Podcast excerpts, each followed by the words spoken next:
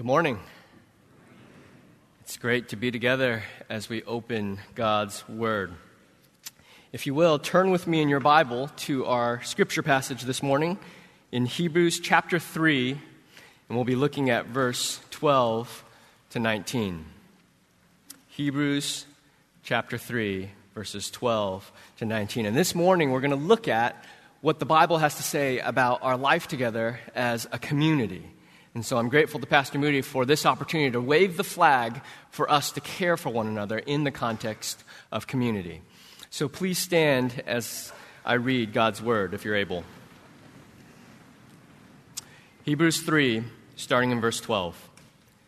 Take care, brothers, lest there be in any of you an evil, unbelieving heart, leading you to fall away from the living God. But exhort one another every day, as long as it's called today, that none of you may be hardened by the deceitfulness of sin. For we have come to share in Christ, if indeed we hold our original confidence firm to the end. As it is said, Today, if you hear his voice, do not harden your hearts as in the rebellion. For who were those who heard and yet rebelled?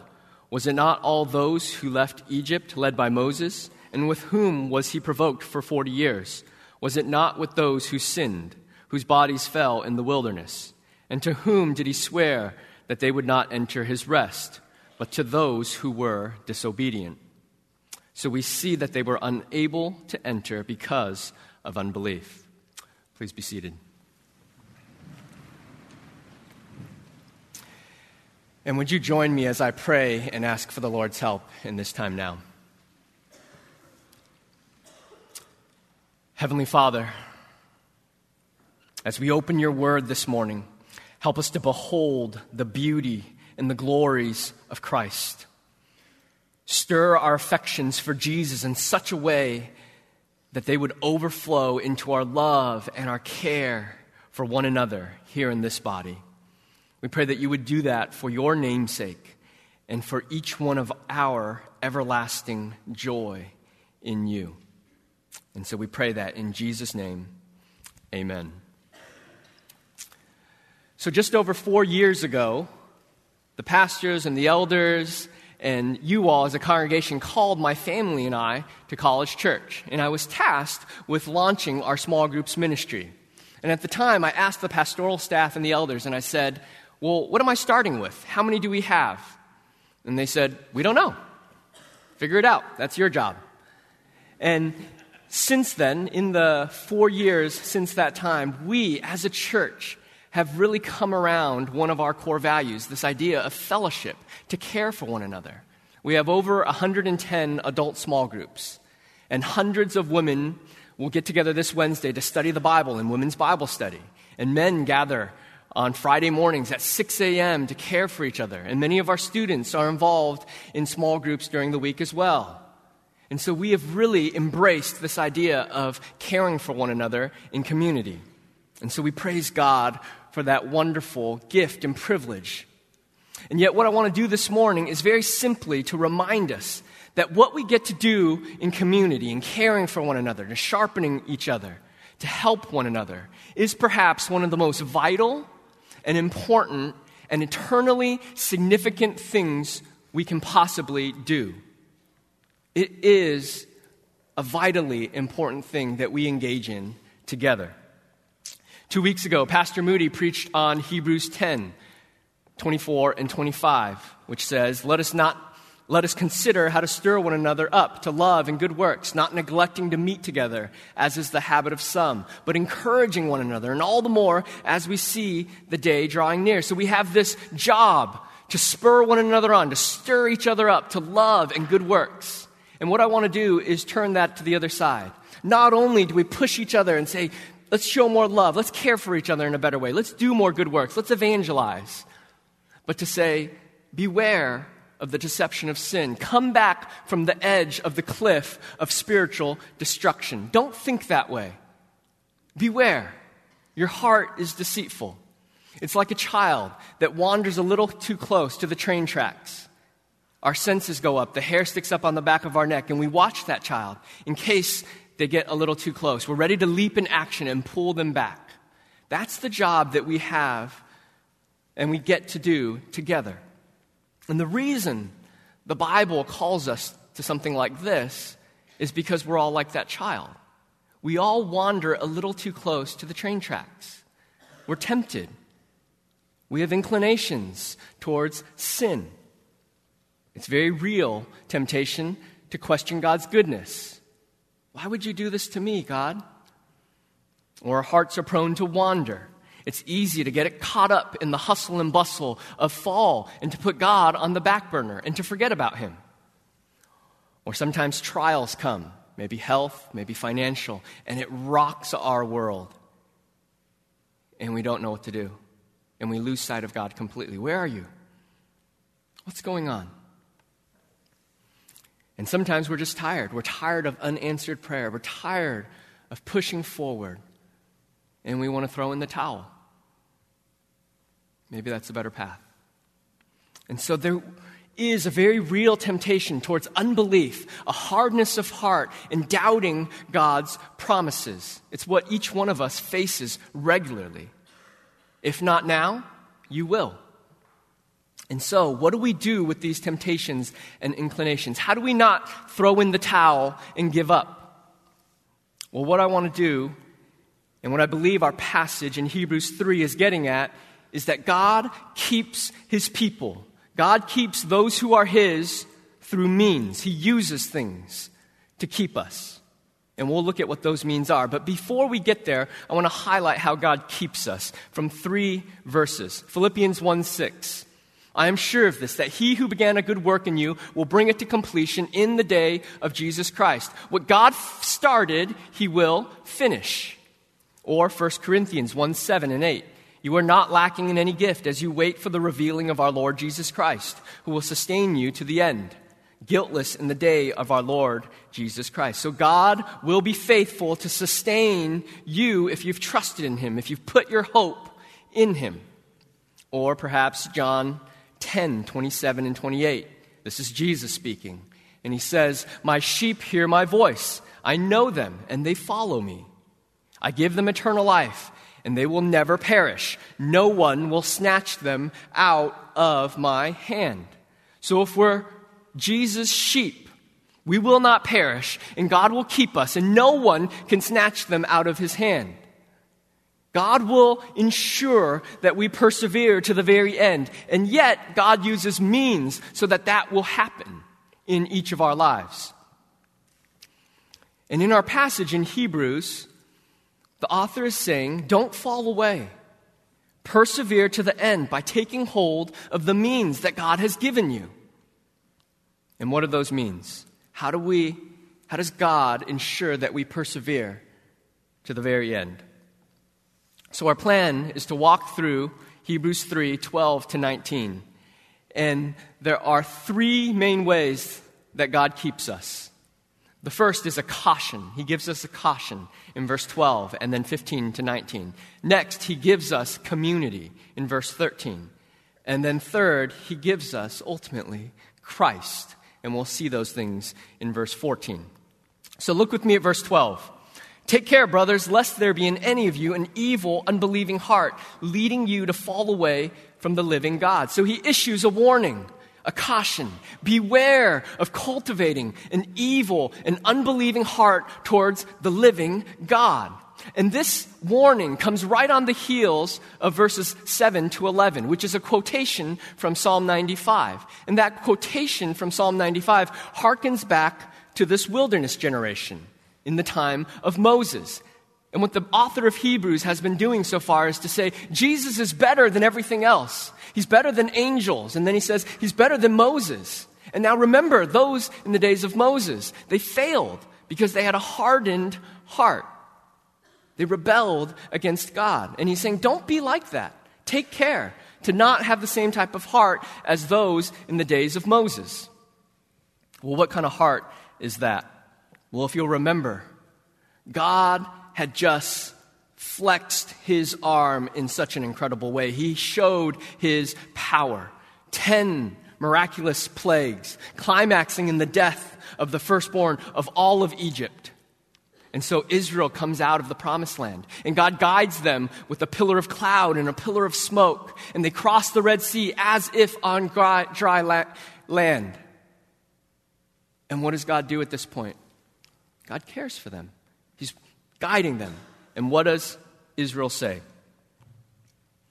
And the whole congregation of the people of Israel, this is Exodus 16 2, grumbled against Moses and Aaron in the wilderness. And the people of Israel said to them, would that we had died by the hand of the Lord in the land of Egypt, when we sat by the meat pots and ate bread to the full, for you have brought us out into this wilderness to kill this whole assembly with hunger. We'd rather be slaves of Pharaoh in Egypt than to have to trust God in the wilderness. All because of a little lack of food and water. We'd rather be slaves than have to trust God. This is the heart of unbelief that's at work in the days of Moses. But it doesn't end there, it continues. God gives them water from a rock, bread that falls from heaven. And as they scope out the promised land that God has prepared for these people, what happens? You know the story. Numbers 14:11. They grumble and they grumble. And so God says to Moses, How long will this people despise me? And how long will they not believe in me, in spite of all the signs that I have done among them? This is the most spectacular picture of redemption in all of the Bible until we see Christ. And what do the people do? They grumble and harden their hearts against God, who is leading them and caring for them and loving them. And so every man and woman over the age of 20 dies in that wilderness. Every grandfather, every father, dead. John Owen, in The Mortification of Sin, writes about the deceptive and tempting nature of sin. He says, every unclean thought or glance would be adultery if it could. Every covetous desire would be oppression. Every thought of unbelief would be atheism, might it grow to its head. Sin, if you let it take root in your heart and soul, will grow to its natural ends. John Owen called this condition being sermon proof. It's a great phrase. That the preaching of God's word no longer lands on you with any power. That you just sit there and it just goes over your head. You're critical, you're angry, you're skeptical. You no longer care about prayer or Bible reading. Sin seems not that bad. And it eventually leads to what Owen says is the hardening of the heart, the searing of the conscience, the blinding of the mind, the stupefying of the affections, and the deceiving of the whole soul.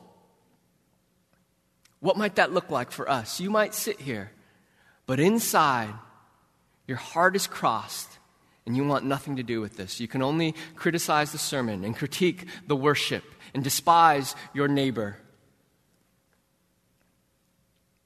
When the conviction of the Spirit comes, you're covered in Teflon, so it slides right off. We're never moved by the glories of Christ.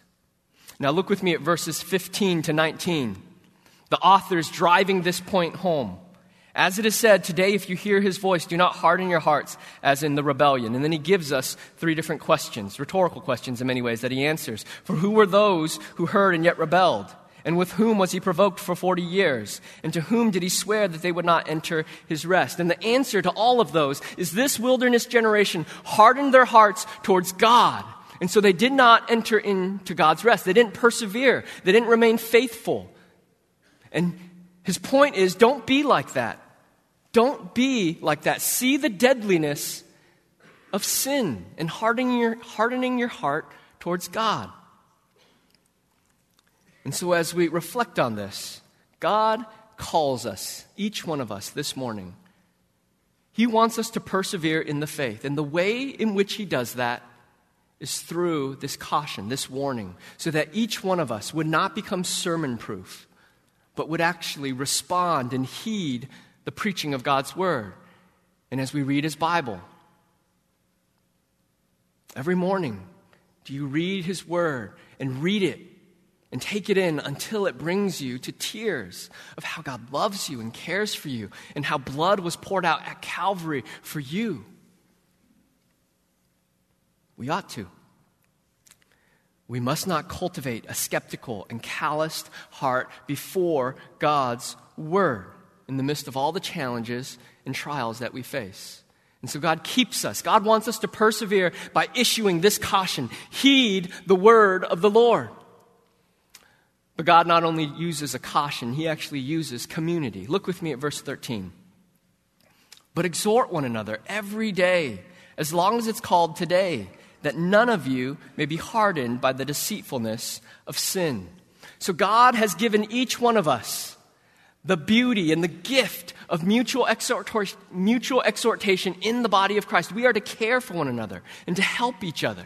And it is a gift. And some of you might think, well, it doesn't seem like a gift to me. Church would be a lot easier if it didn't have all these people. And that's probably true. I'd also be out of a job. But we are called by God to remind one another of the glories of the cross and of who we are, people made in the image of God, and what God has done shed his blood on the cross through his very own son Jesus and has loved us with an everlasting love. We're to remind one another of the very truths that we already know. That's what happens in community. So often I've needed other people who would look at me and say, don't forget, God cares about you, God loves you. Who's doing that in your life for you? When you joined the body of Christ in conversion, you got a new job description. And your job description is to exhort and encourage those around you.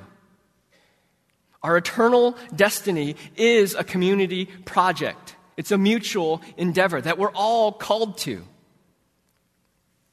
Now, if you're an unbeliever sitting here, you're just checking this out, this sounds awfully scary. You mean I'm responsible for all these people? Yes. God's church is a family. We don't get to pick our brothers and sisters, our family members. And yet, if you're just checking this out, deep down, you yourself know that you wish that you had someone who was looking out for you. Not out of self interest, what they can get out of you, but out of a selflessness. You wish you had someone that would care for you, that would seek your best, that would make sure that you are flourishing. In Christianity, the gospel says the only people who can do that, to truly love selflessly, are those who have been loved with a selfless love. And we've experienced that love, have we not? In the love of Christ. And only when we've been loved with a selfless love can we then care for others, not out of self interest, but out of selflessness. Verse 13 calls us to do this every day, regularly, consistently, person to person ministry. God has ordained the body of Christ to help one another in caring for each other.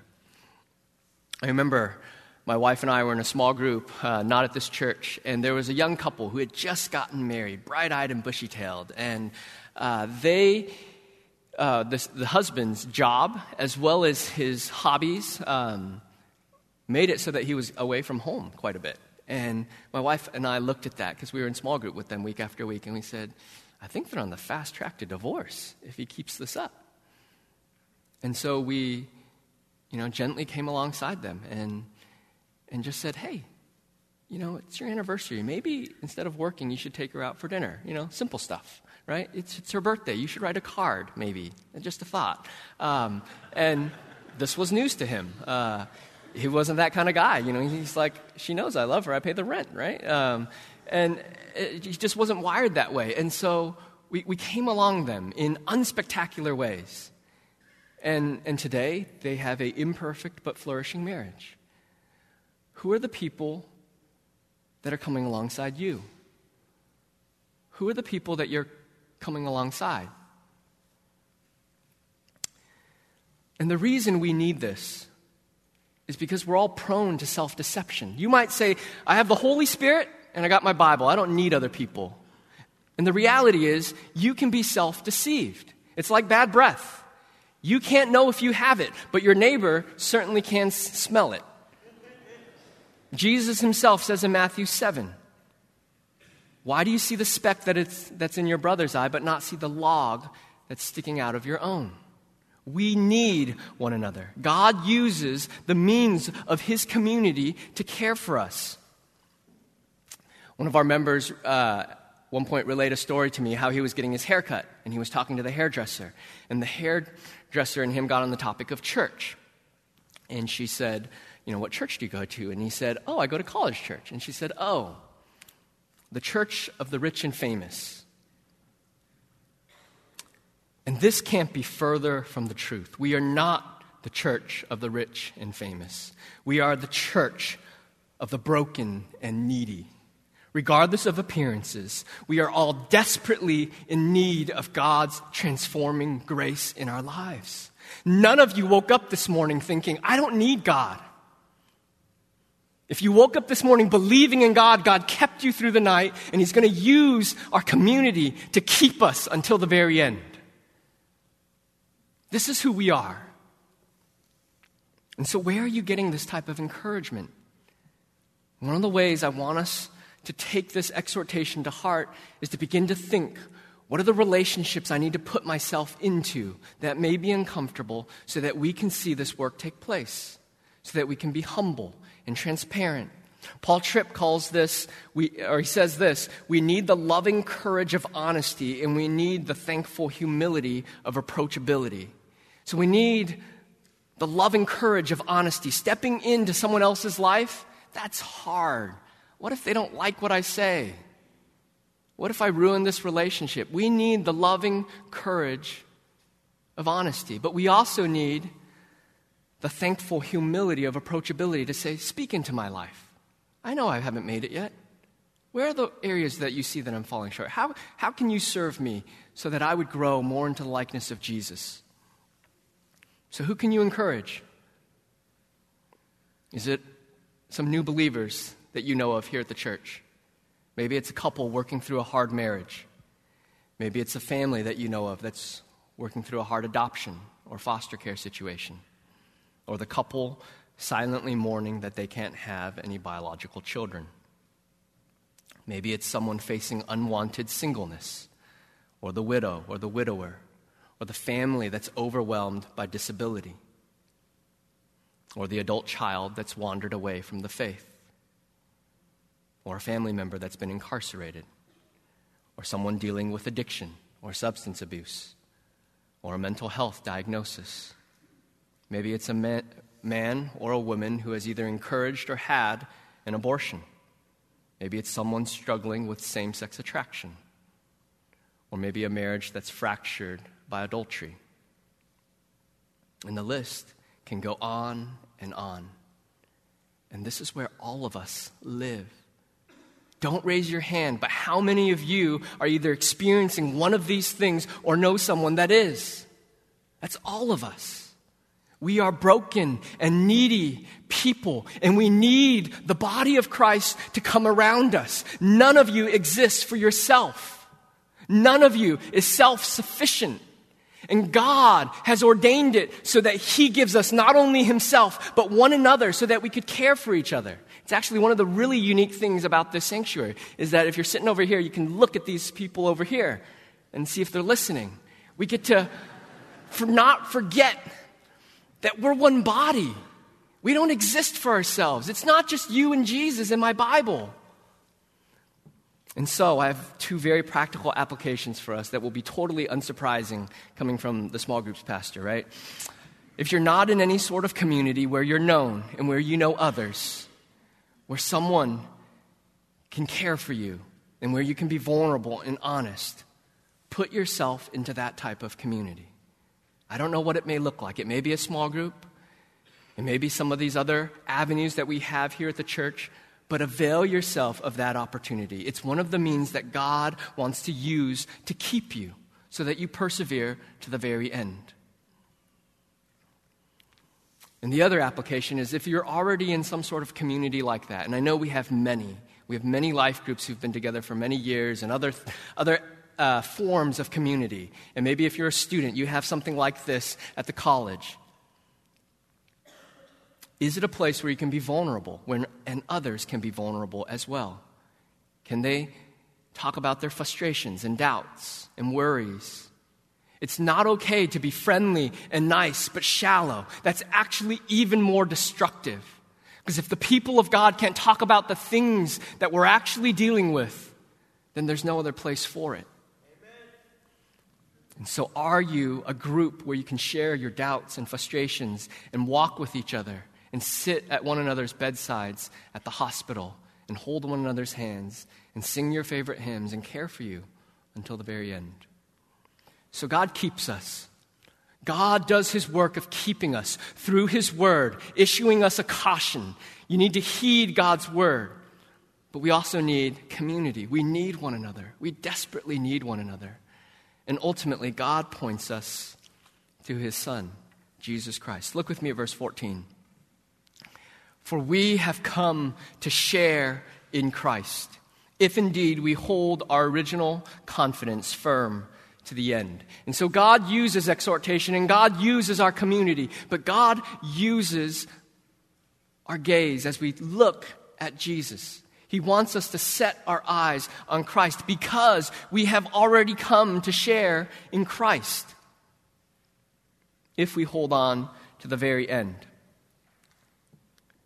When we hold on to Christ, when we, we've already come to share in Him, we will demonstrate that when we hold firm to the confidence to the end. We don't get Jesus if we try hard enough, if we do enough, but we've already come to share in Christ. And so God uses this as a caution and an exhortation, and He wants us ultimately to set our gaze on Jesus. And what He's been doing in the whole of Hebrews is to say that Jesus is better than angels, Jesus is better than Moses, Jesus is better than any high priest. Jesus institutes a better covenant. Look to this Jesus who's better than all that's come before. Don't abandon him. Set your gaze on Christ. That's the point of small groups, and that's the point of preaching, is to point your gaze to Jesus. And you're to look to Him who is going to keep you.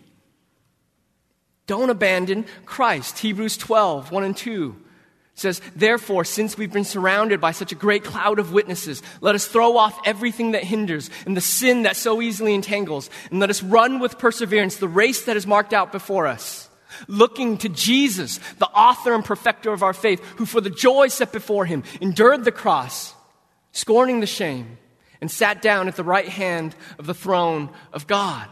So, yes, we need to do the work of throwing off the sin, and yes, we have to run the race. But ultimately, more than anything else, you need to set your gaze on Christ. Look to Jesus.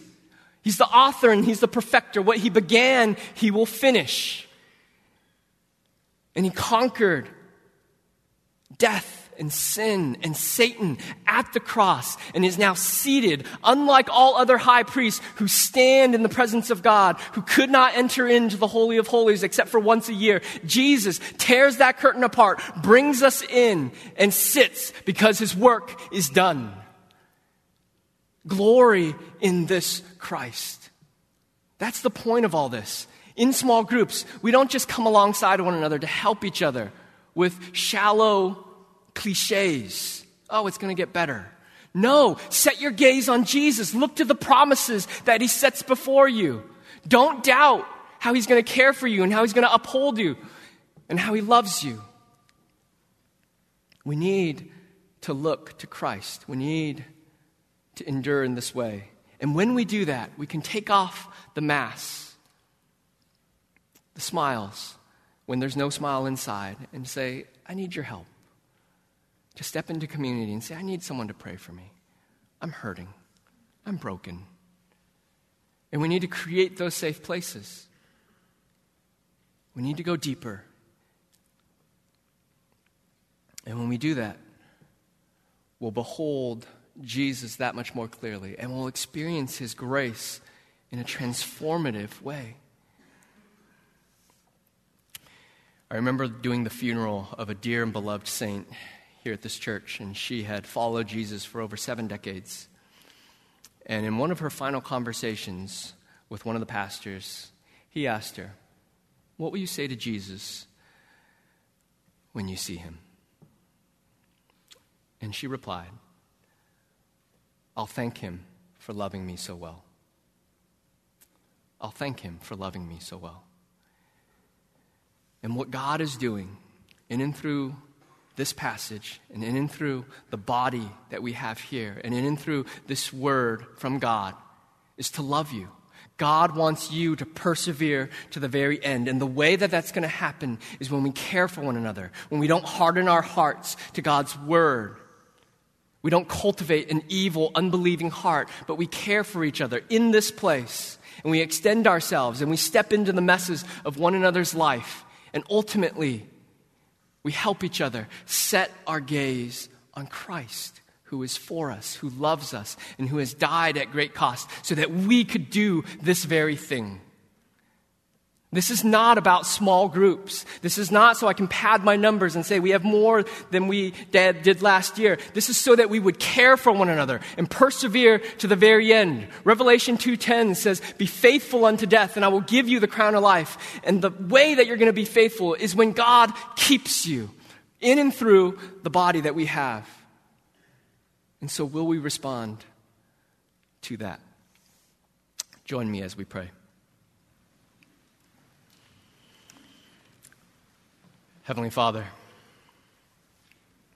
we ask that you would cause these words to sink deep. We, cause, we pray that you'd cause your word to sink deep and that we would increasingly, because I know it's happening, that, but that we would increasingly be the type of place that cares for one another, that can be open and transparent and honest about our struggles, and that we can point one another to the glory and the power and the majesty of the cross and of Christ, and that we would care for each other so that we would all experience a greater joy in Jesus. We pray that in Jesus' name. Amen.